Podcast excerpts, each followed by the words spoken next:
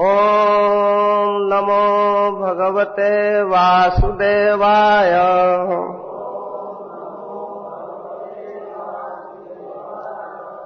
ॐ नमो भगवते वासुदेवाय।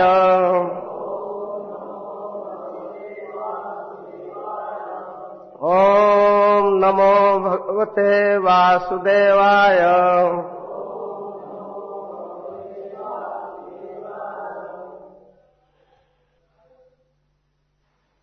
आप लोग विगत पाँच दिनों से महाराज श्री के मुख से भागवत कथा सुन रहे हैं और अपेक्षा भी यही है कि महाराज श्री के मुख से सुना जाए। लेकिन इस बार अभी महाराज के स्नेहादेश से मैं कहने के लिए प्रस्तुत हुआ हूँ। कृपा करके जो भागवत के शब्द होंगे, वाक्य होंगे, उसको आप ग्रहण कीजिएगा। और कुछ अन्यथा बातें हो सकती है, जिसको आप क्षमा कीजिएगा। जय श्री राधे। तो अभी हम लोग पाँच दिनों में महाराज श्री के मुख से श्रीमद् भागवतम के प्रथम स्कंद का श्रवण किए। प्रथम स्कंद के प्रथम अध्याय का श्रवण किए, जिसमें नैमिसारण्य के ऋषियों के द्वारा सूत गोस्वामी के समक्ष छह प्रश्नों को रखा गया है। ये छह प्रश्न वास्तव में श्रीमद् भागवतम के आधारभूत हैं। इसी के उत्तर में सुत गोस्वामी ने समस्त भागवत का प्रवचन किया है। तो आप लोग जो इसको सुने हैं, उसको फिर से अपने मन में स्मरण करें। सर्वप्रथम सौनक जी अपने सभा में उपस्थित सूत गोस्वामी का सत्कार किए, उचित आसन दिए। और इसके बाद बड़ा ही विनित भाव से उनके चरणों में कुछ प्रश्न निवेदन किए, जो इस प्रकार है। प्रथम प्रश्न में सौनक जी पूछते हैं कि जीवों का एकांतिक श्रेय क्या है? लोगों का एकांतिक श्रेय। जिसको महाराज से साधन बतलाए प्रथम प्रश्न में सौनक जी ने पूछा कि लोगों का वास्तविक श्रेय क्या है? एकांतिक श्रेय, असली श्रेय। श्रेय के अनेक अर्थ होते हैं, लेकिन इसमें साधन के रूप में प्रश्न कर रहे हैं। क्या करने से जीव प्रसन्न हो सकता है? और इसके साथ साथ कहते हैं कि आप ऐसे साधन को बतलाइए तत्व तत्तान जसा जुष्मन भवता यद विनिश्चितम पुंसा एकांत श्रेय तन्न संसित महर्षि। कह रहे हैं कि आपने तत्र तत्र का अर्थ जो शास्त्रों में, पुराणों में और गुरुजनों के उपदेशों के द्वारा जो कुछ आपने श्रवण किया है और श्रवण के अध्ययन के बाद जो आपने निश्चय किया है वह बतलाइए। और इसके साथ कहते हैं कि अंजसा, आसान साधन बतलाइए, जिसको सभी लोग कर सकें। जो अपने शास्त्रों में पढ़कर समझ कर निर्णय लिया है कि जीवों का हित किस साधन के करने से हो सकता है वास्तविक एकांतिक श्रेय क्या है? एकमात्र साधन जिसको करने से व्यक्ति परम श्रेय को प्राप्त कर सकता है। वह क्या है? और दूसरे प्रश्न में, श्रेय के विषय में निश्चय प्रश्न कर रहे हैं, जिसमें साध्य के विषय में प्रश्न है। जिससे आत्मा सम्यक रूप से प्रसन्न हो जाए, वह शास्त्रों का सारभूत क्या है? अतः साधु यत सारम मनीषया ब्रूही न श्रद्धाना नाम। तेनात्मा संप्रसिद्धते। अब आप अपने बुद्धि के द्वारा जो निश्चय किया है, उसको बतलाइए, जो शास्त्रों का सार तत्व है, जिससे आत्मा सम्यक रूप से प्रसन्न हो जाए। सभी शास्त्रों का सारभूत वस्तु क्या है, साध्य क्या है, किनका भजन करना चाहिए। इसमें साधन और साध्य। साधन का अर्थ होता है उपाय। जिस उपाय को करके व्यक्ति सम्यक रूप से प्रसन्नता लाभ कर सके, यह प्रश्न, पहला प्रश्न है। और दूसरे में श्रेय के विषय में करते हैं। श्रेय यहाँ साध्य मतलब भगवान भगवान श्री कृष्ण। और दोनों प्रश्न का उत्तर एक ही है। वास्तव में भगवान ही सभी व्यक्तियों का एकमात्र आराध्य है और उनको प्राप्त किया जा सकता है, उनकी आराधना की जाती है भक्ति के द्वारा। दोनों का उत्तर है भक्ति। इसको आगे सुत गोस्वामी बतलाएँगे। तो इस प्रकार पहले प्रश्न में पूछते हैं शास्त्रों का निश्चय सिद्धांत, जिसका पालन करके व्यक्ति भगवान को प्राप्त कर सके। और दूसरे में भी वही बात पूछ रहे हैं जो शास्त्रों का असली चीज़ है। मैंने भगवान श्री कृष्ण उनके विषय में बतलाइए। और फिर तीसरे प्रश्न में भी उसी बात को पूछ रहे हैं। सब मिला करके सौनक जी का लक्ष्य है भगवान को जानना और समाज के सामने भगवान को प्रस्तुत करना। तो तीसरे प्रश्न में पूछते हैं कि किस उद्देश्य से स्वयं भगवान देवकी के गर्भ से अवतार लिए? वसुदेव के पुत्र के रूप में किस लक्ष्य से, किस उद्देश्य से आए? ऐसे भगवान के अवतार के कारण शास्त्रों में है, लेकिन भगवान आते हैं, अवतार लेते हैं, अपने नित्य धाम से इस प्राकृतिक जगत में आते हैं।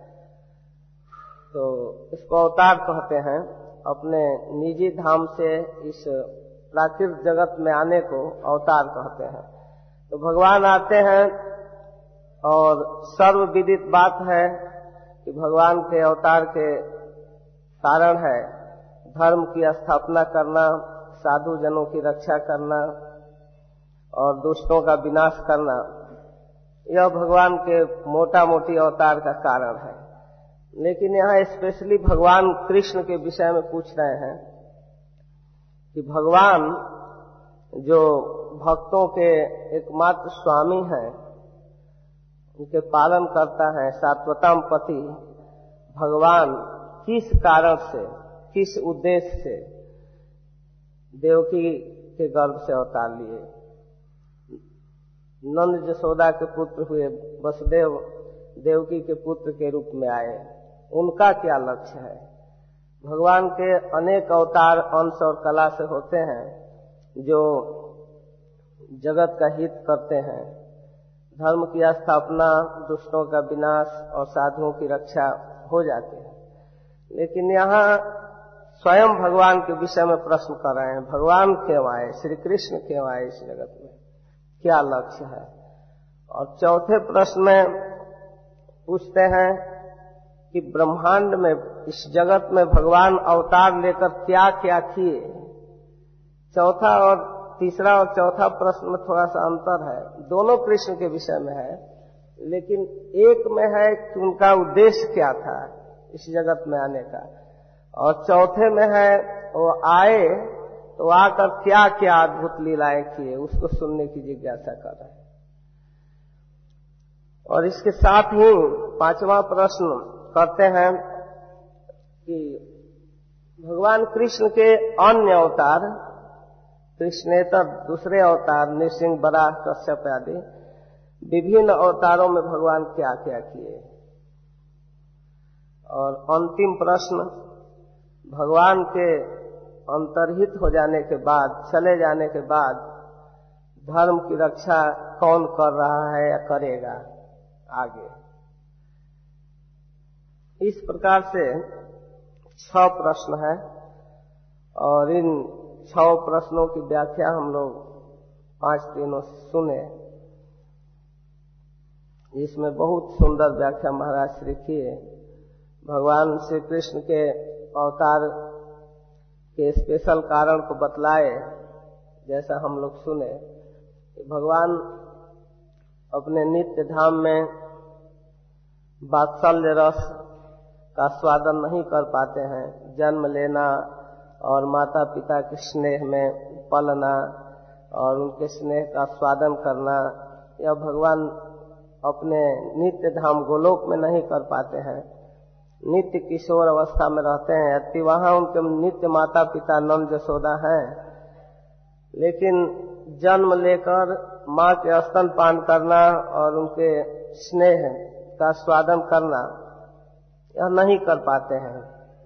तो इसका विशिष्ट रूप से स्वादन करने के लिए भगवान आए और इसके साथ साथ अपने सखाओं के प्रेम का स्वादन करना और मुख्य रूप से गोपियों के साथ जो उनकी नित्य प्रेयसियाँ हैं, जिनको परकिया भाव में स्वादन करने के लिए भगवान आए। तो इन सारी बातों को हम लोग सुने हैं विस्तार से।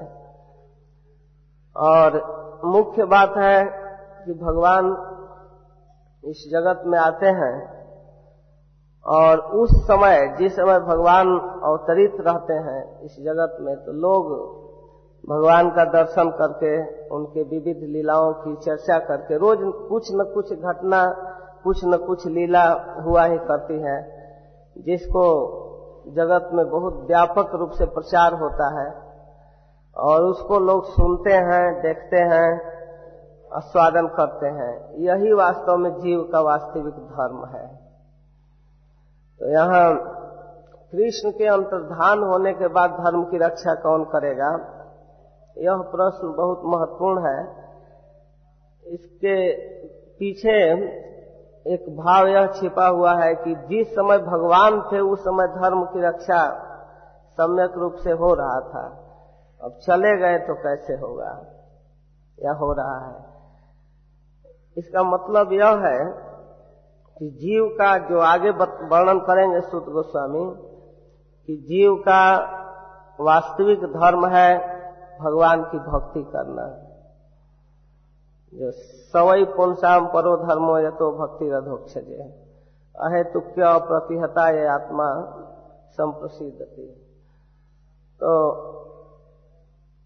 भगवान की भक्ति करना, भक्ति का अर्थ है भगवान के विषय में सुनना, भगवान के विषय में बोलना, भगवान का स्मरण करना, उनको प्रणाम करना, उनके साथ मित्रवत व्यवहार रखना, इत्यादि। इस प्रकार भक्ति जो नवधा भक्ति का वर्णन करते हैं, प्रहलाद महाराज श्रवणम कीर्तनम विष्णु स्मरणम पाद सेवनम अर्चनम वंदनम दास्यम सख्यम आत्मनिवेदनम। तो यह जो भक्ति के प्रकार है, मुख्य रूप से भगवान के विषय में सुनना और वर्णन करना, ये सब जीव का वास्तविक धर्म है। धर्म का अर्थ है कर्तव्य। तो उस समय जब भगवान अवतार लेकर इस जगत में उपस्थित थे तो लोग भगवान का दर्शन करते थे, आसानी से। भगवान सुलभ थे, उनका दर्शन करके आनंदित होते थे। चित्त की वास्तविक प्रसन्नता है भगवान को दर्शन करने में, भगवान के विषय में सुनने में, भगवान का वर्णन करने में। तो उस समय यह सुलभ था, सब जगह। जहाँ भगवान उपस्थित थे, वहाँ, और जहाँ नहीं है तो उनके विषय में चर्चा करके लोग आनंदित रहते थे। एक बहुत बड़ा सुख है। कि भागवत में अनेक घटनाएँ हैं।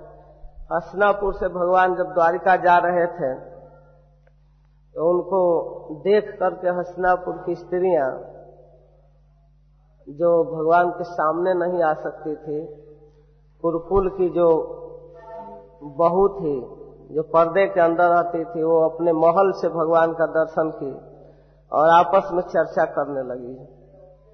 जिसको सूत गोस्वामी कहते हैं कि उनकी चर्चा साधारण चर्चा नहीं थी, सर्वश्रुति मनोहर। यह वेदों के मन को भी हरण करने वाले या सुनने वाले जितने शब्द हैं, जिनके पास सुनने की क्षमता है, कान है, उनके कान को सबसे प्रिय लगने वाली चर्चाएँ कर रही थी। उसमें क्या चर्चा कर रही थी? कृष्ण के गुणों का वर्णन कर रही थी आपस में। ये सखी, यह वही पुरुष है जो सृष्टि के पूर्व एकमात्र यही था और इनके द्वारा इनके शक्तियों से विविध प्रकार की सृष्टि हुई है। और इसके बाद आगे भी यह परम पावन अवतार जो इस श्री कृष्ण के रूप में इस जगत में प्राप्त हुआ है और जहाँ कहीं भी रहते हैं, सबको कृतार्थ कर देते हैं। इन्होंने जन्म लेकर जदपुर को पावन किया। पावन ही नहीं, सर्वश्रेष्ठ, श्रेष्ठतम पवित्रता प्राप्त किया। जस बढ़ाया और ब्रजमंडल में घूम घूम कर ब्रजभूमि को परम पावन, परम पवित्र बनाया। इत्यादि। इस प्रकार से कृष्ण के गुणों को चर्चा करके, उनका दर्शन करके लोग आनंदित रहते थे। और राजसूय जग में जब भगवान के रूप का दर्शन लोग कर रहे थे, उस सभा में बैठे हुए लोग तो सबने जब भगवान को निहारा तो आपस में काना फूसी कर रहे थे कि वास्तव में ब्रह्मा के पास किसी रूप को बनाने की जितनी कला है, इसी पुरुष को बनाने में खर्च हो चुका है। यद्यपि भगवान ब्रह्मा की सृष्टि के नहीं है अप्राकृत अलौकिक पुरुष हैं। फिर भी वहाँ बैठे उपस्थित लोग भगवान को देख कर यह विचार कर रहे थे। इससे सुंदर अब कोई नहीं हो सकता है।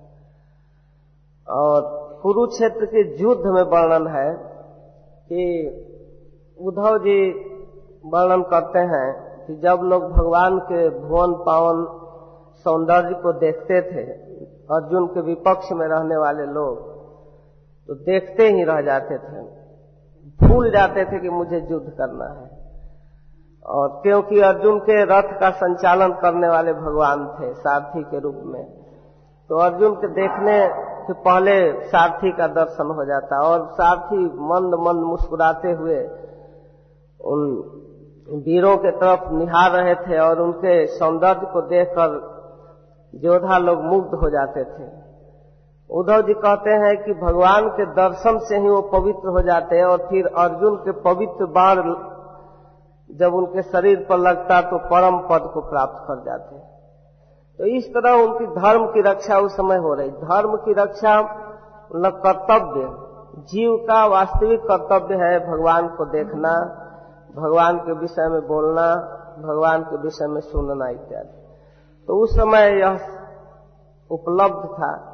लेकिन जब भगवान चले गए तो अब कैसे इसका पालन होगा? तो इसके उत्तर में आगे बताएँगे कि भगवान के जाने के बाद भगवान अपने आप को सब तरह से सम्यक रूप से श्रीमद भागवतम में स्थापित किया है। और जो व्यक्ति भागवतम का आश्रय लेता है, सुनता है, वर्णन करता है, मनन करता है, वो भगवान के सानिध्य का अनुभव करता है। और उसकी धर्म की रक्षा हो जाती है, कर्तव्य की रक्षा हो जाती है। तो इस प्रकार आगे दूसरे अध्याय में सुत गोस्वामी उत्तर देंगे।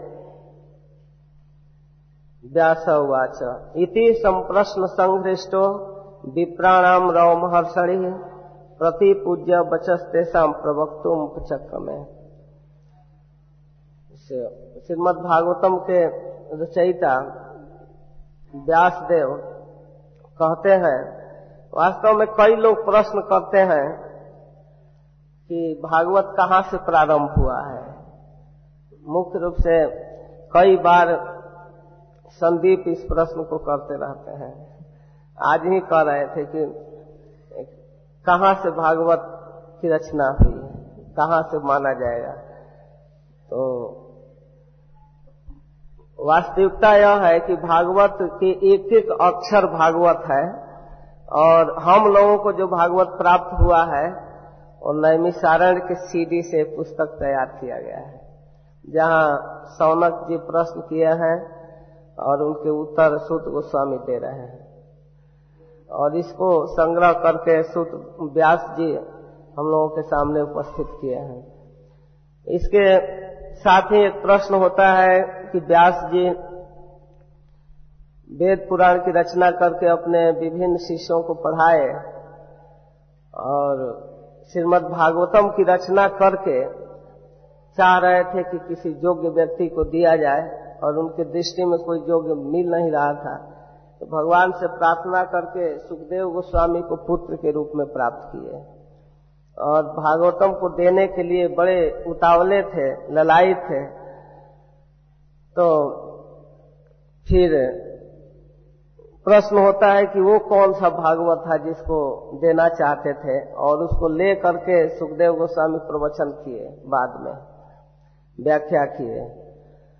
तो यही भागवत जिसको यहाँ व्यास जी प्रस्तुत कर रहे हैं, उसको सुखदेव गोस्वामी ग्रहण किए, फिर महाराज परीक्षित की सभा में प्रवचन किए और उस कथा को सूत गोस्वामी रीले कर रहे हैं सीधे। जैसे रेडियो से रिले किया जाता है विभिन्न जगह के समाचार को। तो सूत गोस्वामी, सुखदेव गोस्वामी के प्रवचन को रिले किए हैं और यहाँ से पुस्तक तैयार हुआ है। तो व्यास जी यहाँ बोलते हैं, रचना करने वाले व्यास देव कि इस प्रकार जब ब्राह्मणों का प्रश्न सुने सौनक आदि ऋषियों का प्रश्न सुने, सुत गोस्वामी, रोम हर्षणी बहुत प्रसन्न हुए। इति संप्रश्न संघिष्ट, सम्यक प्रश्न सुनकर, जो प्रश्न करना चाहिए वैसा प्रश्न सुन करके सूत गोस्वामी बहुत प्रसन्न हुए। और सूत गोस्वामी को यहाँ रोम हर्षणी कहा गया है। रोमहर्षण जी के पुत्र हैं। महाराज श्री बतलाए कि रोमहर्षणी तीन का अपना एक स्पेशल नाम था उग्रश्रवा लेकिन रोमहर्षण जी के पुत्र होने के कारण इनको रोमहर्षणी कहा गया। और इनका महाराज श्री बतलाए कि श्री बलराम जी के प्रसाद है, श्री बलराम प्रसाद। क्योंकि इनके पिता रोमहर्षण जी को बलराम जी शिष्टाचार का पालन नहीं करने के कारण वध कर दिए थे। तो फिर ऋषियों के आग्रह पर उनके पुत्र को सर्वशक्ति संपन्न करके कथा कहने के लिए प्रसाद के रूप में दिए। तो वही रोमहर्षण जी के पुत्र रोमहर्षणी सूत, जिनका नाम उग्रसवा है, सौनक आदि ऋषियों के प्रश्न को सुनकर बहुत प्रसन्न हुए। सम्यक रूप से प्रसन्न हुए और उनके प्रश्नों का अभिनंदन करते हुए प्रति पूजा वचस तेषाम उनके वाणी का, उनके प्रश्नों का अभिनंदन किए और इस प्रकार बोलने के लिए प्रस्तुत हो गए। प्रवक्तों मुख चक्र में। प्रवचन करने के लिए तैयार हो गए। तो सूत गोस्वामी सबसे पहले मंगलाचरण करते हैं। मंगलाचरण में महाराज श्री बतलाए इस मंगलाचरण में भगवान को, गुरु को, भगवान को, इष्ट को नमस्कार किया जाता है। तो और मंगलाचरण के तीन प्रकार होते हैं जिसमें किस विषय का वर्णन करना है, वो विषय वस्तु भी दी जाती है संक्षेप में। तो यहाँ सूत गोस्वामी प्रणाम कर रहे हैं अपने गुरु महाराज को। यम प्रवजन्तमनुपेतमपेत कृत्यम द्वैपायनो विरह कातर आजुहाव। पुत्रेति तन्मयतया तरोभिनेदु तम सर्वभूत हृदय मुनिमान सुत गोस्वामी अपने गुरु महाराज सुखदेव गोस्वामी के गुणों का स्मरण करते हुए प्रणाम कर रहे हैं। क्योंकि सूत गोस्वामी जब प्रश्न सुने ऋषियों के प्रश्न तो उनके मन में भागवत का प्रवचन करने की इच्छा हुई। क्योंकि उनके प्रश्न का सम्यक उत्तर भागवत के द्वारा ही दिया जा सकता है। और यह श्रीमद भागवतम सूत गोस्वामी प्राप्त किए थे सुखदेव गोस्वामी से। इसलिए सबसे पहले सुखदेव गोस्वामी को प्रणाम करते हैं। क्योंकि महाराज परीक्षित की सभा में जब सुखदेव गोस्वामी प्रवचन कर रहे थे तो सूत गोस्वामी भी वहाँ उपस्थित हुए। महाराज परीक्षित की सभा में केवल परीक्षित महाराज की कथा नहीं सुने दुनिया के ब्रह्मांड के जितने विशिष्ट लोग थे, वहाँ उपस्थित थे। एक से एक ऋषि, मुनि, राजर्षि, ब्रह्मर्षि, देवर्षि, सभी लोग उपस्थित थे। क्योंकि महाराज परीक्षित बहुत बड़े धार्मिक राजा थे और अचानक उनको इस प्रकार साप की घटना सुनकर सभी लोग उपस्थित हुए महाराज का मदद करने के लिए। तो वहाँ जब सुखदेव गोस्वामी प्रवचन करने लगे तो बहुत लोगों को श्रवण करने का लाभ मिला, जिसमें सूत गोस्वामी भी उपस्थित थे। यही रोमहर्षणी सूत। तो सुखदेव गोस्वामी स्पेशली सूत गोस्वामी को निकट बुला करके बैठाए और पूरा श्रीमद् भागवतम का प्रवचन करने के बाद भविष्यवाणी भी किए कि आगे भविष्य में, नैमिषारण्य में ऋषियों के समक्ष यह सूत प्रवचन करेगा इस भागवत का। तो जब ऋषि लोग प्रश्न किए तो उनके प्रश्न को सुन करके सूत गोस्वामी को वह घटना भी याद आ गई कि सुखदेव गोस्वामी कहे थे, वह दिन लगता है आज उपस्थित हो गया। तो फिर सुखदेव गोस्वामी के चरणों में प्रणाम करते हैं, उनके गुणों को स्मरण करते हुए कि जो अपनी माँ के गर्भ में सोलह वर्ष तक रह गए, संसार से भयभीत होकर, संसार में जाने पर माया में फंसना पड़ेगा। और जब जन्म लिए, व्यास जी के आग्रह से, भगवान के आश्वासन से, जब सुखदेव गोस्वामी माँ के गर्भ से जन्म लिए तो जन्म लेते ही चल दिए। माँ को छोड़कर घर से निकल पड़े वन की ओर। तो उस समय जब सुखदेव गोस्वामी जा रहे थे, इस गुण का स्मरण कर रहे हैं। चल दिए तो व्यास जी तो चकित हो गए। अरे, यह क्या हुआ? जिसको बहुत तपस्या के बाद प्राप्त किया भागवत पढ़ाने के लिए, वो जन्म लेते ही चल दिया। अभी इनका उपनयन संस्कार भी नहीं हुआ था। चल दिए। तो व्यास जी एकदम विरह से कातर होकर उनके पीछे पीछे चलने लगे। चल दिए। व्यास जी भी पीछे पीछे जा रहे हैं। और हा पुत्र, हे पुत्र, रुको रुको, कहते हुए चल रहे हैं। तो वन में जा रहे हैं सुखदेव गोस्वामी और पीछे से व्यास जी ज़ोर से पुकार रहे हैं, बेटा, रुको रुको, हे पुत्र पुत्रे तन्मय तया। तरो भिने दो जब व्यास जी बोल रहे हैं तो सुखदेव गोस्वामी तो सुन ही नहीं रहे हैं, चल दिए अपने मस्ती में जा रहे हैं। लेकिन व्यास जी के इस प्रार्थना को वृक्ष लोग उतर दे रहे हैं, वहाँ पेड़ उतर दे रहे हैं। तरो भिने दो वृक्ष उतर दे रहा है। वृक्ष उत्तर दे रहे हैं कि मतलब वृक्ष बतला रहे हैं कि अरे, आप इस तरह से पुत्र में आसक्त हैं। हम लोगों से शिक्षा लीजिए, हमको पुत्र, परिवार में कोई आसक्ति नहीं है। मानो वृक्षों ने उपहास पूर्वक व्यासदेव का उत्तर दे रहे हैं। तो इस गुण को स्मरण कर रहे हैं कि पिता के वाक्य को सुन नहीं रहे हैं, चल रहे हैं अपने मस्ती में। और वही सुखदेव गोस्वामी जो सभी जीवों के हृदय में विराजमान है, जो बड़े बड़े ऋषि मुनि जिनका आदर करते हैं, ऐसे मननशील महात्माओं के जो गुरु हैं, आगे का श्लोक में बतलाएँगे। तो उस सुखदेव गोस्वामी के चरणों में हम नमस्कार करते हैं। तम सर्वभूत हृदयम मुनिमान तोस्मी तो मैं प्रणाम करता हूँ उस सुखदेव गोस्वामी के चरणों में, जो अपने पिता, माता या संसार का परवाह न करते हुए चल दिए। और इसके साथ साथ आगे कहते हैं कि वह सुखदेव गोस्वामी जो श्रीमद् भागवतम का प्रवचन किए, उनको हम प्रणाम करते हैं। तो ये अब दूसरे श्लोक में श्रीमद् भागवतम की विशेषताओं का वर्णन करते हुए और धारण करने वाले सुखदेव गोस्वामी को प्रणाम करते हैं।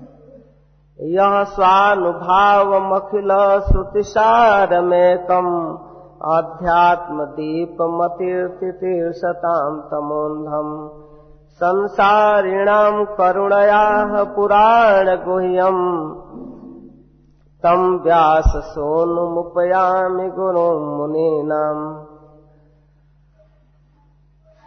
इसमें सुद गोस्वामी, सुखदेव गोस्वामी को नमन करते हुए कहते हैं कि जिन्होंने श्रीमद् भागवतम का प्रवचन करुणा से भर कर किया, उस व्यास पुत्र जो मननशील महात्माओं, मुनियों के गुरु हैं, उनके चरणों में हम प्रणाम कर रहे हैं। तो इसके साथ श्रीमद् भागवतम की विशेषता का वर्णन करते हैं। यह स्वानुभावम। स्वानुभावम का अर्थ है स्वरूप प्रकाशक। जो अनुभाव का प्रकाशन करता है, भगवत स्वरूप का अनुभव कराने वाला है। ऐसा ग्रंथ जो सुखदेव गोस्वामी कृपा करके प्रवचन किए, इसका वर्णन कर रहे हैं, स्वानुभावम। स्वरूप को प्रकाशित करने वाला। जीव का स्वरूप है कृष्ण की सेवा करना, कृष्ण के साथ संबंध स्थापित करना। जीवेर स्वरूप है कृष्ण नित्य दास। तो इस दास, दासता को, इस दासत्व को प्रकाशित करने वाला ग्रंथ है श्रीमद् भागवतम। इसको सुनने के बाद व्यक्ति को अपने कर्तव्य का बोध होता है, हमें क्या करना चाहिए? और इसके साथ कहते हैं, अखिल श्रुति सारमेकम। जो ऋषियों ने प्रश्न किया है, उस प्रश्न के अनुरूप श्रीमद् भागवतम को उचित बतलाते हुए कि श्रीमद् भागवतम ही उचित उत्तर है, कह रहे हैं कि समस्त शास्त्रों का अखिल श्रुति सारम। समस्त शास्त्रों का, समस्त वेद पुराणों का जो सार तत्व है श्रीमद् भागवतम। सार है। इसको मंगलाचरण में कहा गया, निगम कल्प तरोर गलितम फलम। यह निगम का, वेदों का पका हुआ फल है, सार तत्व है, श्रीमद् भागवतम। कहते हैं कि यह समस्त शास्त्रों का, समस्त वेदों का, पुराणों का सार तत्व है। और इसके बाद अध्यात्म दीप। एकम, श्रुतिसारम और एकम। एकम का अर्थ है अद्वितीय, जिसके समान और कोई शास्त्र नहीं है। अद्वितीय, कोई वेद, पुराण, शास्त्र अनेक है, जिसको रच करके, जिसकी रचना करके व्यासदेव स्वयं संतुष्ट नहीं हुए। अपने आश्रम में सरस्वती नदी के तट पर बद्रिकाश्रम में असंतुष्ट अवस्था में बैठे रहे, बड़ा निराश अवस्था में सोच रहे थे कि हमने वेदों की रचना किया, शास्त्रों की, पुराणों की। लेकिन जिस प्रकार जीवों का हित होना चाहिए, इसे हो नहीं रहा है। तो इस पर विचार करके बड़ा चिंतित थे। उस समय देवर्षि नारद जी उपस्थित होकर के भगवान कृष्ण के गुणों से भरा हुआ श्रीमद् भागवतम की रचना करने के लिए प्रेरित किए। भक्ति का महात्म बतलाए अपने पूर्व जीवन की घटनाओं को उदाहरण के रूप में प्रस्तुत किए और इसके बाद व्यास जी श्रीमद् भागवतम की रचना करने का निर्णय लिए, जिसमें समस्त शास्त्रों का सार संग्रह किया गया है, निचोड़, असली चीज़। तो और रचना करने के बाद व्यास जी अनुभव किए कि यह द्वितीय ग्रंथ है। यह श्रीमद भागवतम जहाँ उपस्थित है तो अन्य शास्त्रों की कोई ज़रूरत नहीं। तो यह अद्वितीय ग्रंथ है। और अध्यात्म दीपम, अध्यात्म दीप का अर्थ है अप्राकृत, चिन्मय वस्तु को प्रकाशित करने वाला टार्च लाइट यह श्रीमद भागवतम ऐसा अद्वितीय अलौकिक ग्रंथ है, जो इस प्राकृत जगत से भिन्न, अप्राकृत स्वरूप। भगवान के दिव्य लीलाओं को, गुणों को प्रकाशित करता है। इस जगत के जो काम जनित व्यापार है, इससे बिल्कुल भिन्न, दिव्य, भगवत स्वरूप का निरूपण करता है। तो अध्यात्म के अप्राकृत स्वरूप तक के प्रति यह दीप है। चार्ज उसको प्रकाशित करता रहता है। इस तरह से यह अति तितीर्षतम तमोन्धम, इस संसार में जो लोग पड़े हुए हैं, संसारिणाम, संसारिक जीवों के प्रति, जो संसार के घोर अज्ञान में पड़े हुए लोगों के प्रति, जो इससे ऊपर उठना चाहते हैं, जो संसार सागर से पार होना चाहते हैं, ऐसे लोगों के प्रति इन विशेषताओं से भरा हुआ श्रीमद भागवतम को, जो पुराण गुह्यम पुराण गुह्यम का अर्थ है, जो वेद पुराण के गुह्य, रहस्यमय सिद्धांत को बतलाता है, जो भगवान के दिव्य गुणों का वर्णन करता है। भगवान की भक्ति वास्तव में बहुत महत्वपूर्ण रहस्यमय वस्तु है। जिसको भगवान अपने श्रीमुख से भगवत गीता में कहते हैं कि, हे अर्जुन, मैं गोपनीय बात को आपके सामने बतलाने जा रहा हूँ। जो सब जगह जनरल पब्लिक में प्रवचन करने लायक नहीं है। लेकिन मैं तुमसे कह रहा हूँ, क्योंकि तुम मेरे प्रिय हो, सखा हो, इसलिए मैं इसको बतला रहा हूँ। मेरे हृदय में जो तुम्हारे कल्याण के लिए, हित के लिए सबसे महत्वपूर्ण बात है रहस्यमय उसको मैं बतला रहा हूँ। तो उसमें क्या बतलाए? कि मनमना भो मद भक्तो मध्याजी माम नमस्कुरु। मन मुझमें लगाओ, मेरा भक्त बनो, मेरी पूजा करो, मुझे प्रणाम करो। और यह काम करोगे तो तुम निश्चित रूप से मुझे प्राप्त हो जाओगे। इसमें कोई संशय नहीं, मैं इसको बिल्कुल सत्य कह रहा हूँ, क्योंकि तुम मेरे प्रिय हो। मनमना हो मद भक्तो, मध्याजी माम नमस्कुरु। मामे वैश्य सत्यम ते प्रति जाने प्रियोसी में।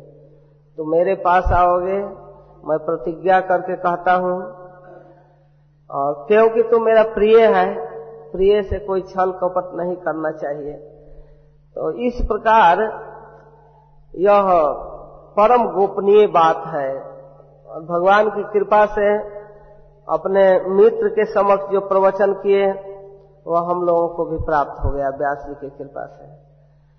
तो सबसे गोपनीय बात है भगवान की भक्ति। भगवान में मन लगाना, भगवान के विषय में सुनना, भगवान के विषय में वर्णन करना, उनके गुणों, लीलाओं का चिंतन करना इत्यादि।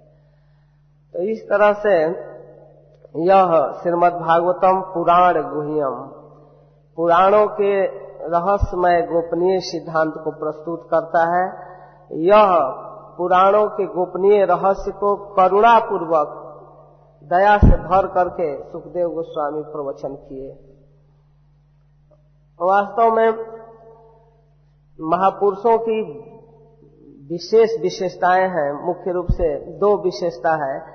एक तो अपने आध्यात्मिक प्रगति के लिए यत्नशील होते हैं। भगवान की भक्ति करते हैं स्वयं, और फिर दूसरों को भी भक्ति में लगाना चाहते हैं, क्योंकि उनके अंदर करुणा है। भगवान करुणा पुरुषोत्तम के भक्त होते हैं, इसलिए वो भगवान का गुण भक्तों के अंदर भी होता है। तो इस करुणा में भर करके प्रवचन करते हैं। भक्ति का आचरण करते हैं और इसके साथ साथ प्रचार करते हैं। चैतन्य चरितमृत में यहाँ हरिदास ठाकुर के समक्ष सनातन गोस्वामी वर्णन किए हैं। जब भगवान चैतन्य महाप्रभु नीलाचल में सनातन गोस्वामी की महिमा का वर्णन करते हुए उनको रथ के नीचे अपना शरीर देने के निर्णय का निषेध किए कि आपको ऐसा नहीं करना चाहिए तो उसी क्रम में सनातन गोस्वामी के प्रति महाप्रभु बोले कि सनातन तुम स्वतंत्र नहीं हो अपने शरीर को इस तरह से हत्या करने के लिए क्योंकि यह शरीर मेरा है मेरा निजी धन है। जिस दिन तुम तु, तुमने आत्मसमर्पण किया मेरे चरणों में उसी दिन से यह शरीर मेरा हो गया है। और तुम्हारा कर्तव्य नहीं है इस प्रकार इसको बर्बाद करने का। तो बहुत वर्णन किए, मैं इस शरीर से विशेष काम करना चाहता हूँ, जो काम अपने इस निजी शरीर से नहीं कर सकता, वह सनातन के शरीर से करना है। इस प्रकार महाप्रभु सनातन गोस्वामी की प्रशंसा करके जब चले गए, निषेध करके तो हरिदास ठाकुर कहते हैं कि आज मैं समझा कि आपका कितना महत्व है। महाप्रभु जिस शरीर को अपना निजी धन कह रहे हैं, वह व्यक्ति कितना महत्वपूर्ण है। तो सनातन गोस्वामी हरिदास ठाकुर के बातों को काटते हुए उत्तर देते हैं कि नहीं नहीं। जिस काम को करने के लिए महाप्रभु इस जगत में आए हैं, वह काम तो आप कर रहे हैं। वास्तव में आप महापुरुष हैं, जगत में सबसे श्रेष्ठ हैं। उसी क्रम में कहते हैं, आचार करे न केह ना करे प्रचार। प्रचार करे न केह ना करे आचार। आचार, प्रचार, यही दो कार्य। तुम्ही सर्वगुरु तुम्ही जगतेरा आर्य सनातन गोस्वामी कहते हैं कि किसी भी महान पुरुषों का सबसे बड़ी विशेषता है कि वे आचरण करते हैं और उस आचरण का प्रचार भी करते हैं। भक्ति का आचरण अपने जीवन में करते हैं और करुणा से भर करके दूसरों को भी सिखाते हैं। तो कहते हैं कि कुछ लोग ऐसे होते हैं कि अपने भजन में सीरियस होते हैं, आचरण करते हैं। दूसरों को प्रीचिंग करने में इंटरेस्ट नहीं होता। और कुछ लोगों को प्रचार करने में खूब इंटरेस्ट होता है, अपना भजन कम हो या कुछ इस पर गंभीर नहीं होते हैं। लेकिन आपके अंदर दोनों चीज़ है। आप आचरण भी करते हैं और प्रचार भी करते हैं। आचार प्रचार यही दुई कार्य तुम्ही सर्वगुरु तुम्ही जगत राज दोनों काम कर रहे हैं। आप जगत में सबसे श्रेष्ठ हैं, महान हैं और सबके गुरु हैं। तो यहाँ सूत गोस्वामी इनकी करुणा का स्मरण करते हुए प्रणाम कर रहे हैं कि मैं व्यास पुत्र सुखदेव गोस्वामी को प्रणाम कर रहा हूँ, जो करुणा से भर करके इस भागवतम पुराण का प्रवचन किए। यह बहुत बड़ा कार्य है भागवत को जगत में देना। इस विशेष गुण का स्मरण करते हुए कहते हैं कि मैं व्यास पुत्र सुखदेव गोस्वामी को प्रणाम करता हूँ और फिर उनकी विशेषता बतलाते हैं कि ये बड़े बड़े मननशील महात्माओं के गुरु हैं, जिनका चित्त केवल भगवान में लगा रहता है। भगवान के विषय में चिंतन करते हैं, वर्णन करते हैं, श्रवण करते हैं। ऐसे मननशील महात्माओं के भी जो गुरु हैं, उस सुखदेव गोस्वामी को हम प्रणाम कर रहे हैं। क्योंकि सुखदेव गोस्वामी जब महाराज परीक्षित की सभा में उपस्थित हुए तो वहाँ उपस्थित बड़े बड़े लोग खड़ा होकर अभिनंदन किया और सभी ने एक स्वर से स्वीकार किया कि यही व्यक्ति महाराज परीक्षित के जिज्ञासा का उत्तर दे सकते हैं, यही गुरु हैं। और उनको सर्वश्रेष्ठ आसन देकर महाराज परीक्षित सम्मान पूर्वक प्रश्न किए। तो उस सुखदेव गोस्वामी को नमस्कार करके और फिर एक परंपरा को स्थापित करते हुए भगवान को प्रणाम करते हैं। नारायणम नमस्कृत्य नरम चैव नरोत्तमम देवीम सरस्वतीम व्यासम ततो जय मुदीर एक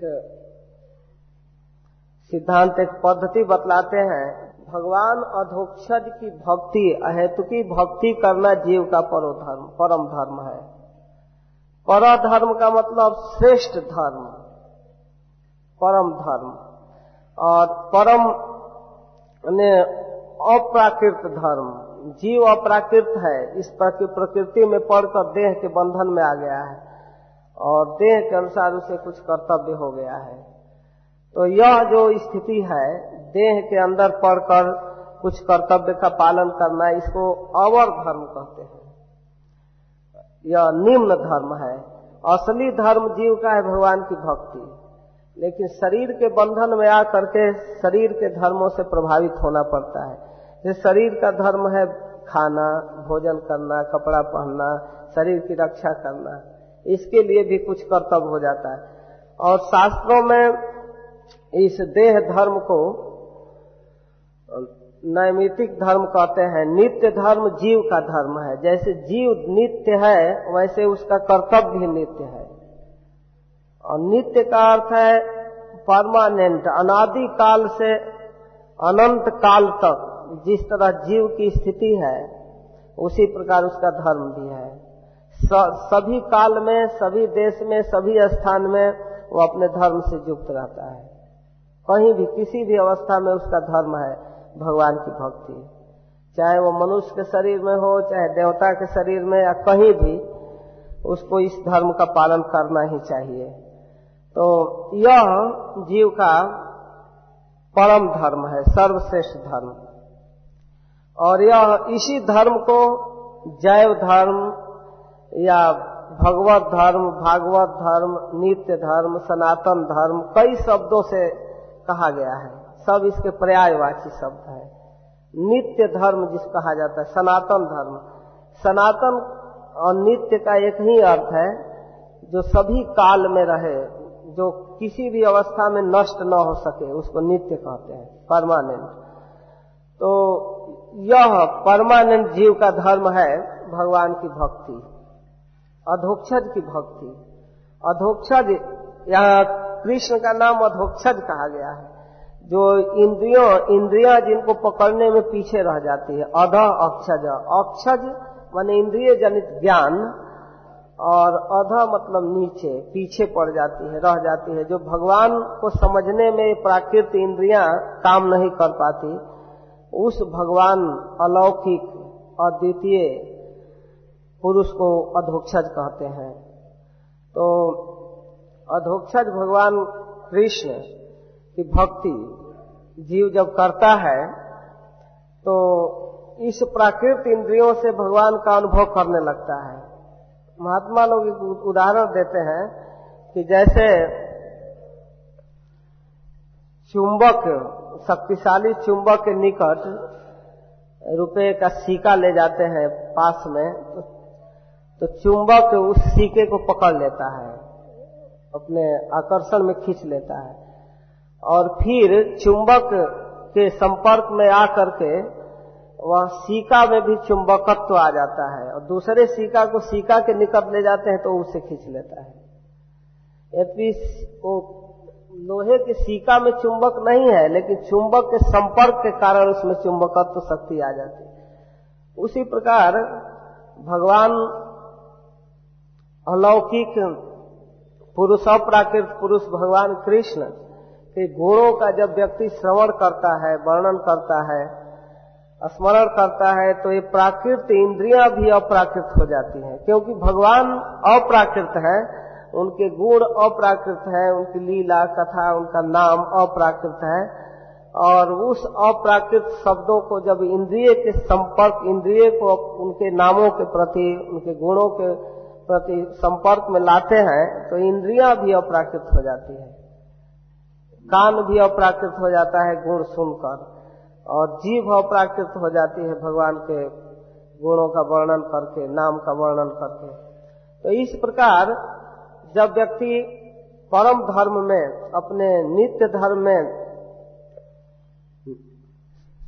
युक्त हो जाता है, लग जाता है तो इससे आत्मा सम्यक रूप से प्रसन्न हो जाता है। एकदम जो चाहिए, जो आनंद है, उस आनंद की प्राप्ति कर लेता है। जिस आनंद को खोजने के लिए अज्ञान बस, वह इस प्राकृत जगत में भटक रहा है, उस आनंद को प्राप्त कर लेता है जब भगवान की भक्ति करता है।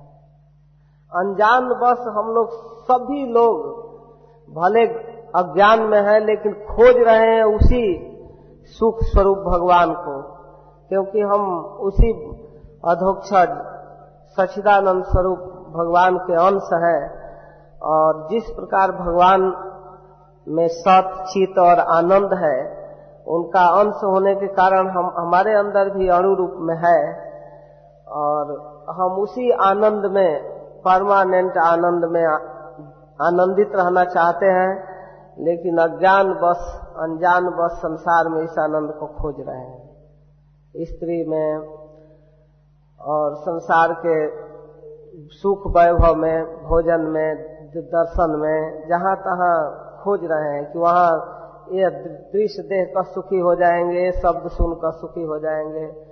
ये कर लेकिन इसमें आनंद नहीं मिल पाता है। तो जब हम सचिदानंद स्वरूप भगवान श्री कृष्ण की भक्ति करते हैं, तब असली आनंद की प्राप्ति कर लेते हैं। सम्यक रूप से प्रसन्नता लाभ कर लेते हैं। और फिर आगे कहते हैं कि भगवान की भक्ति, अधोक्षक की भक्ति इतनी महत्वपूर्ण है। भगवान अधोक्षज की नीचे के श्लोक में वासुदेव का मतलब यह है कि जो अधोक्षज है, जो इंद्रियों के ज्ञान से परे है, वही वासुदेव है, वही श्री कृष्ण है। उस अधोक्षज वासुदेव की भक्ति जब व्यक्ति करता है उचित ढंग से तो बहुत जल्दी इस संसार के विषयों से वैराग्य हो जाता है और भगवान के विषय में, अपने कर्तव्य के विषय में ज्ञान हो जाता है। बहुत जल्दी। और सब वासुदेव भगवती भक्ति योग प्रयोजित जनत्यासु वैराग्यम ज्ञानम च तदह तुकम तो भक्ति योग प्रयोजित। भक्ति योग में लग करके वह शीघ्र ही संसार के विषयों से ऊपर हो जाता है। संसार में जो सुख बुद्धि है अच्छा लगता है, उसका फीकापन, उसके नस्वरता उसके दुख का ज्ञान हो जाता है। किस प्रकार हम इस संसार में मूर्खता बस पड़े हुए हैं। और फिर अपने स्वरूप का ज्ञान होता है, भगवान के विषय में ज्ञान होता है। तो वासुदेव भगवती भक्ति योग प्रयोजित। भक्ति योग का व्याख्या जो नवधा भक्ति के रूप में किया गया है, उसको एक रूप में समेट रहे हैं कि वह भक्ति केवल भगवान श्री कृष्ण की कथा सुनने से जो प्राप्त होती है वही सर्वश्रेष्ठ भक्ति है। भक्ति के नौ प्रकार हैं, लेकिन नौ में सबसे पहले श्रवणम रखा गया, भगवान के विषय में सुनना। इस बात को स्पष्ट करने के लिए आगे कहते हैं कि धर्म का सम्यक रूप से अनुष्ठान किया जाए, खूब बढ़िया से, और वह धर्म का आचरण, यदि भगवान कृष्ण की कथा के प्रति रुचि उत्पन्न नहीं कर पाया तो सारा धर्मानुष्ठान केवल परिश्रम है। धर्म स्वनुष्ठित पुंसम विश्वक्सेन कथा सुजत नोत्पादे यदि रतिम समय वही केवलम। कहते हैं कि इस प्रकार भक्ति के नौ प्रकार है, लेकिन सर्वश्रेष्ठ प्रकार है श्रवण। भगवान के विषय में सुनना सुनना, भगवान की कथा उनके विषय में सुनना और उसका वर्णन करना। कथा का मतलब भगवान के कथा में, सुनने में और वर्णन करने में रुचि। अगर उत्पन्न नहीं कर पाया धर्माचरण तो सब बेकार है। खूब बढ़िया से जग चालू किए। और जग में जो कुछ सामग्री चाहिए, खूब जुटा लिए, ब्राह्मणों के द्वारा वेद मंत्र का पाठ कराए, हवन कराए। और बहुत अर्थ खर्च हुआ, बहुत पैसा लगा। कई महीना के आयास के बाद जग किसी तरह संपन्न हो गया लेकिन उस यज्ञ करने के बाद भगवान के लीला कथा सुनने में रुचि नहीं उत्पन्न हो पाई। कथा के प्रति, भगवान के लीला के प्रति, भगवान के गुणों के प्रति आकर्षण नहीं हुआ तो सारा जग का जो भी क्रिया की गई वो सब बेकार है। श्रम है वही केवलम, केवल परिश्रम हुआ और कुछ हाथ नहीं लगा। इसी प्रकार और भी धर्म के आचरण है। ऐसे तीर्थों में घूम घूम कर दर्शन करना, स्नान करना, चारों तरफ़ से घूम आए, लेकिन भगवान के कथा के प्रति रुचि नहीं उत्पन्न हुई। कथा की रुचि तो बहुत ऊपर का विषय है, जो अपने जीवन में कुछ गलत आदत है, वो भी नहीं छूट पाया। कई बार हम लोग सुन चुके हैं, महाराज श्री कहते हैं कि मक्का गए, मदीना गए, बन के आए हाजी। पहली आदत नहीं छूटी, फिर पाजी के पाजी। क्या फ़ायदा हुआ उससे जीवन में बहुत तीर्थ किए, बहुत घूमे, लेकिन जो गलत वासना है, गलत आदत है, वो नहीं छूट पाया। यह तो एकदम नीचे की स्थिति है। सब कुछ करने के बाद भगवान की कथा के प्रति इंटरेस्ट नहीं हुआ, रुचि नहीं उत्पन्न हुई तो केवल परिश्रम हुआ। श्रम केवल बेकार चला गया।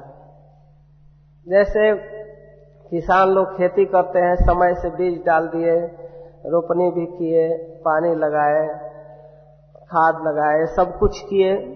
इसके बाद समय पर जब धान को फूटना चाहिए, होना चाहिए, उस समय कोई रोग लग गया, सब खत्म हो गया। तो किसान का सारा परिश्रम बेकार चला गया। तो जो दो तीन महीना प्रयास पूर्वक किया, वो सब बेकार चला गया। केवल परिश्रम हुआ है। भागवतम के दसम स्कंद में भगवान की स्तुति करते हुए ब्रह्मा जी कहते हैं कि वास्तव में दुनिया के और भी धर्म के जो साधन हैं, बहुत से साधन है। मुख्य रूप से भगवान के विषय में, संसार के विषय में ज्ञान प्राप्त करना, उसको छोड़ करके, दूर से छोड़ करके केवल भगवान के भक्तों के मुख से निकली हुई कथा के प्रति जो इंटरेस्ट पैदा कर लेता है, उसी को सुनने में जो जीवन की सार्थकता समझता है और कहा अपने स्थान में स्थित होकर के, वह व्यक्ति अपने कान के द्वारा भगवान की लीला कथा को जो ग्रहण करता है और अपने इंद्रियों के द्वारा नम्र भाव से भगवान की कथा को स्वीकार करता है, वह भगवान अजीत को भी जीत लेता है। ज्ञाने प्रयास मुदपास नमंत जीवंत सन्मुखरिताम भवदीय वार्ताम स्थाने स्थिता श्रुतिगताम तनुवांग मनोभी, ये प्राजसो जित जितो व्यसित त्रिलोक्याम।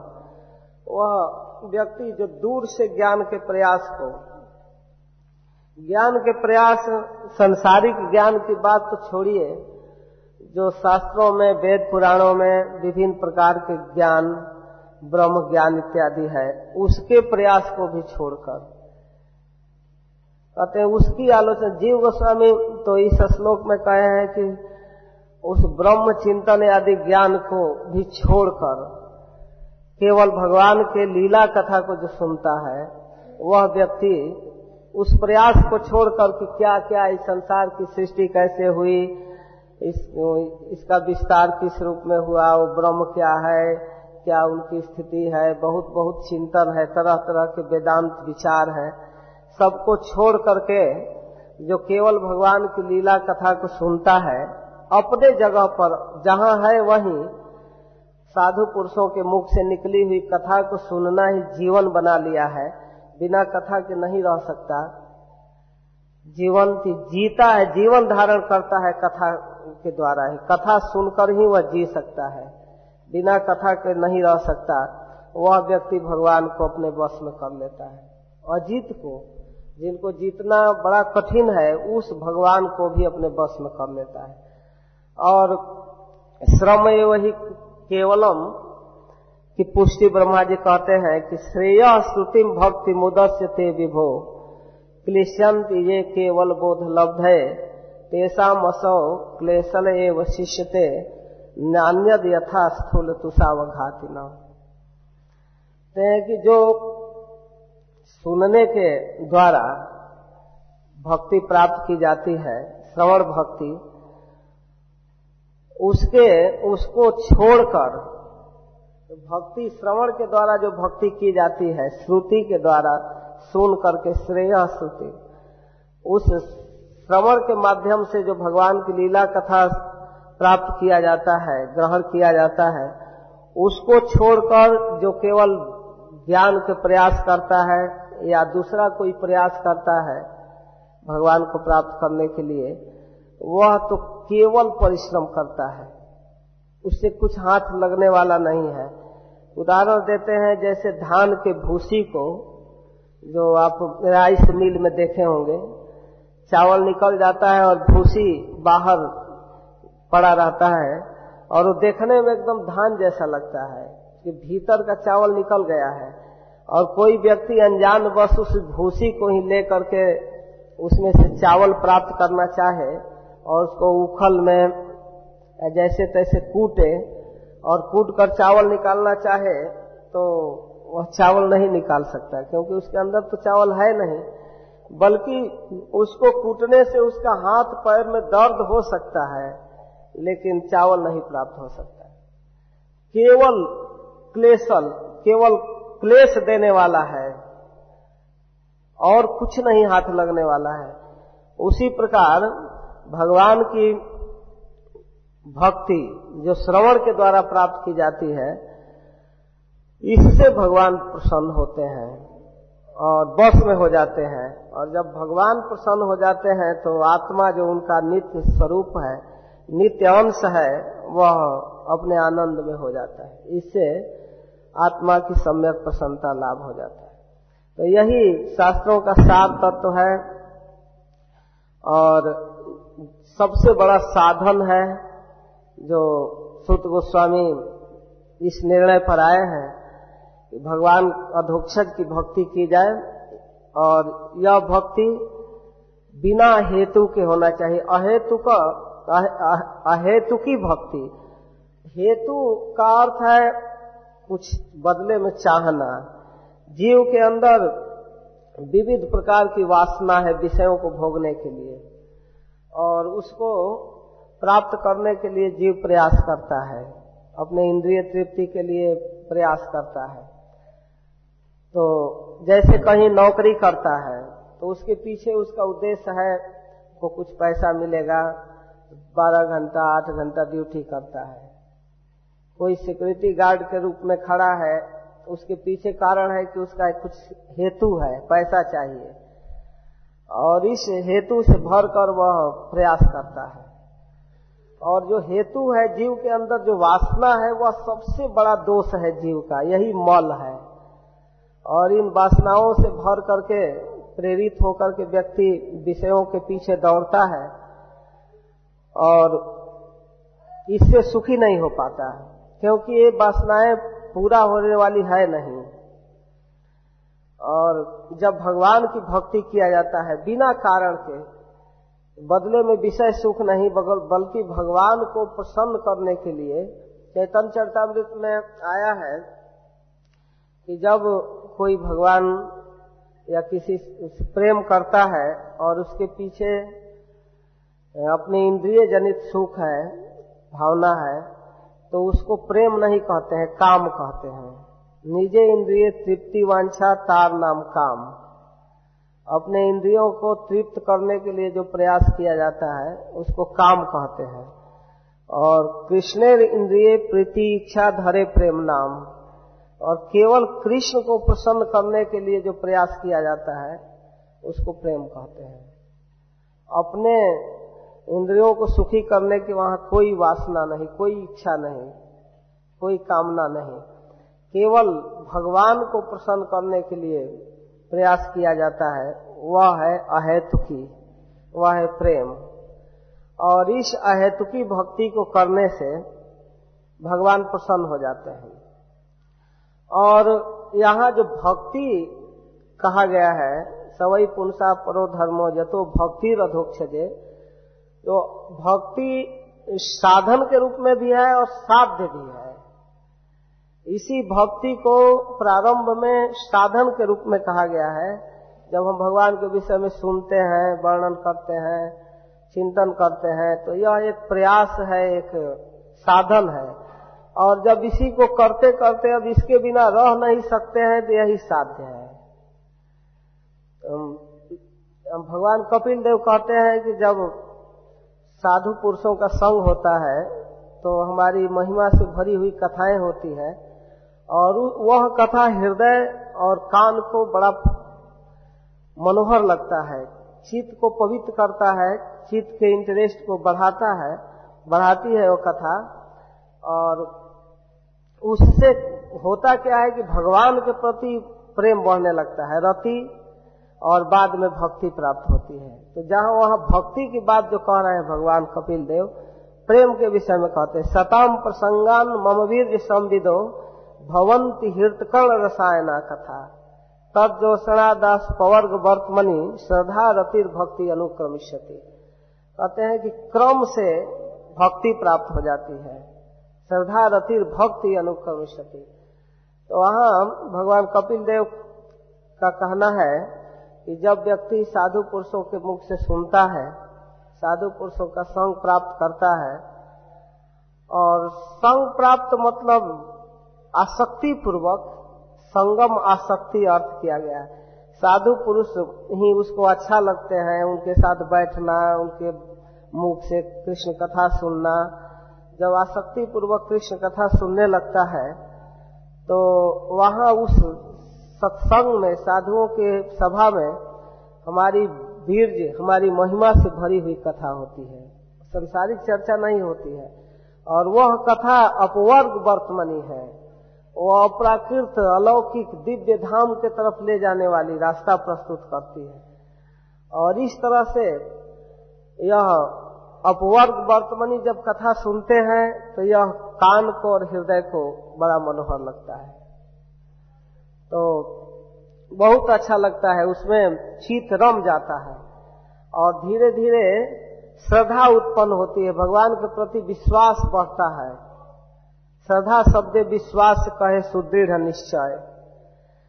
श्रद्धा उस विश्वास का नाम है, एकदम कंप्लीट निष्ठा हो जाए कि भगवान ही हमारे आराध्य हैं, भगवान हमारे स्वामी हैं, भगवान की लीला कथा हमारा जीवन है, और इसी में हमारा हित हो सकता है। दुनिया के जो भी कार्य व्यापार है, वह हमारा हित नहीं कर सकता। इस तरह के सुदृढ़ विश्वास को श्रद्धा कहते हैं। और यह श्रद्धा उत्पन्न होती है साधु पुरुषों के मुख से सुनने से। और श्रद्धा के बाद रति और भगवान के प्रति आसक्ति बढ़ती जाती है और वही अंत में भक्ति अनुक्रम, इस क्रमशः भक्ति, क्रमशः प्रेम को प्राप्त करा देते हैं। तो भक्ति का अर्थ साधन और साध्य, दोनों है। तो यहाँ भक्ति को प्रेम कहा गया है। प्रेम प्राप्त कर लेता है भगवान, अधोक्षज की प्रेम प्राप्त कर लेता है और वह प्रेम प्राप्त होता है भगवान की कथा के द्वारा। भगवान की कथा सुनने से भगवान का प्रेम प्राप्त होता है।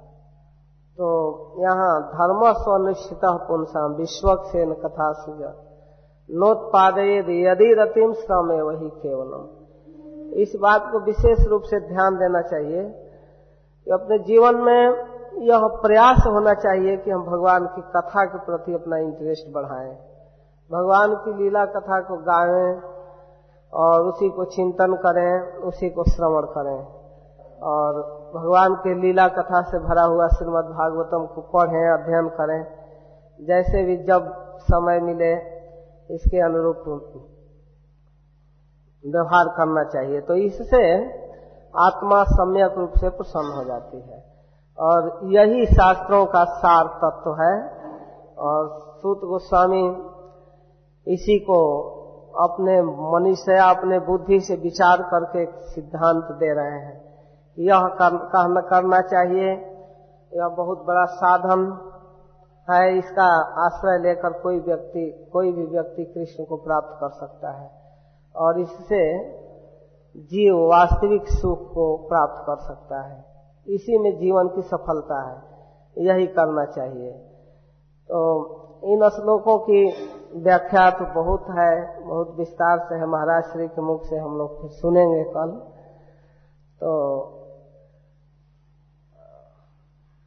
आप लोगों के चरणों में प्रार्थना है। आप भगवान की भक्ति कीजिए और धीरे धीरे इस रूप में अपने जीवन को ढाल दीजिए कि बिना भक्ति किए कुछ भी अच्छा न लगे। और वास्तव में यह संसार अच्छा लग रहा है। यह हमारी बहुत बड़ी दुर्दशा है।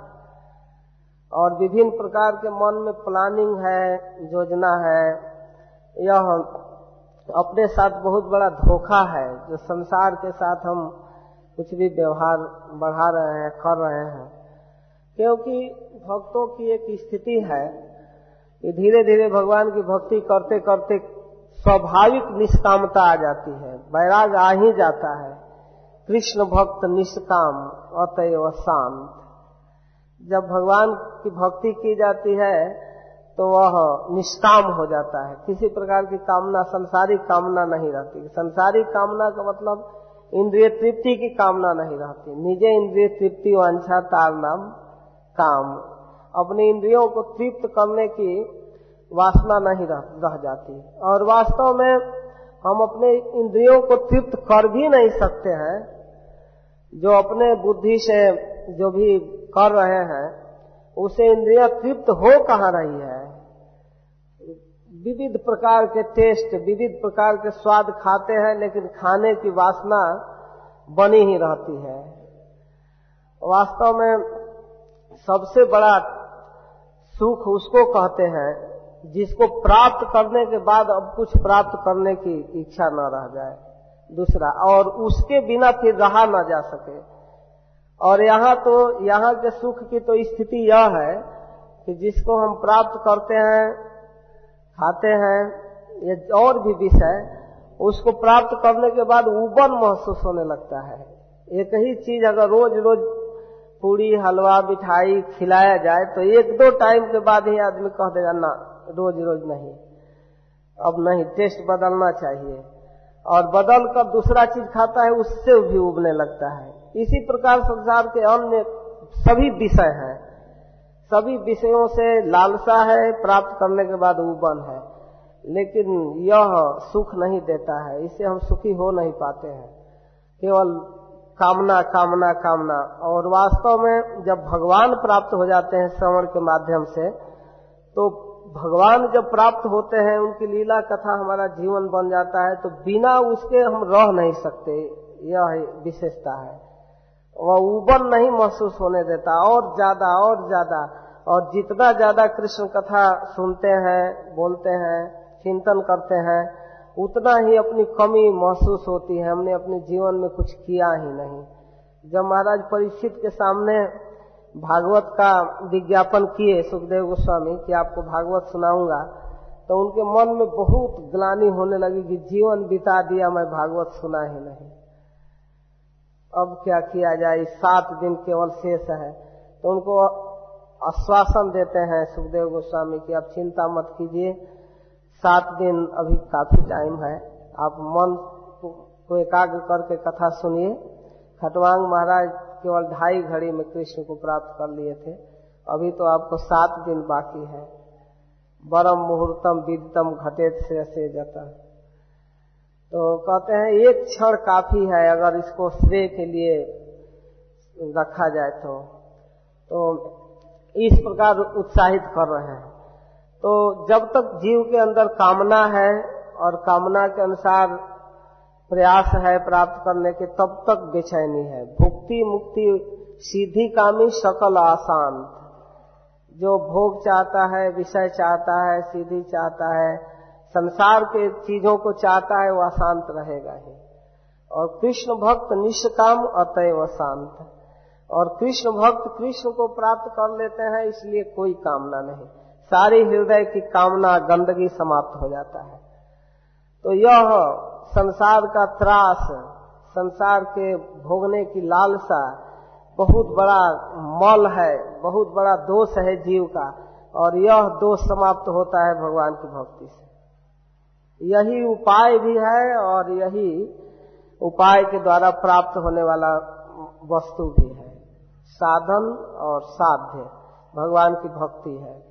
तो इस भक्ति को करना चाहिए और यद्यपि भक्ति के अनेक प्रकार हैं, लेकिन सूत गोस्वामी प्रारंभ कर रहे हैं और अंत भी इसी में कर रहे हैं। चारों तरफ़ भागवत में पूरा भागवत भरा हुआ है, श्रवण श्रवण श्रवण। सुनना चाहिए सुनना चाहिए, सुनिए सुनिए, भागवत सुनना चाहिए। तो इस प्रकार सूत गोस्वामी के इस संदेश को हमें ग्रहण करना चाहिए और भगवान के विषय में सुनकर, बोलकर और भगवान के गुण लीलाओं का चिंतन करके अपने जीवन को सार्थक कर देना चाहिए। इसी में जीवन की सफलता है। जय श्री राधे, जय श्री कृष्ण।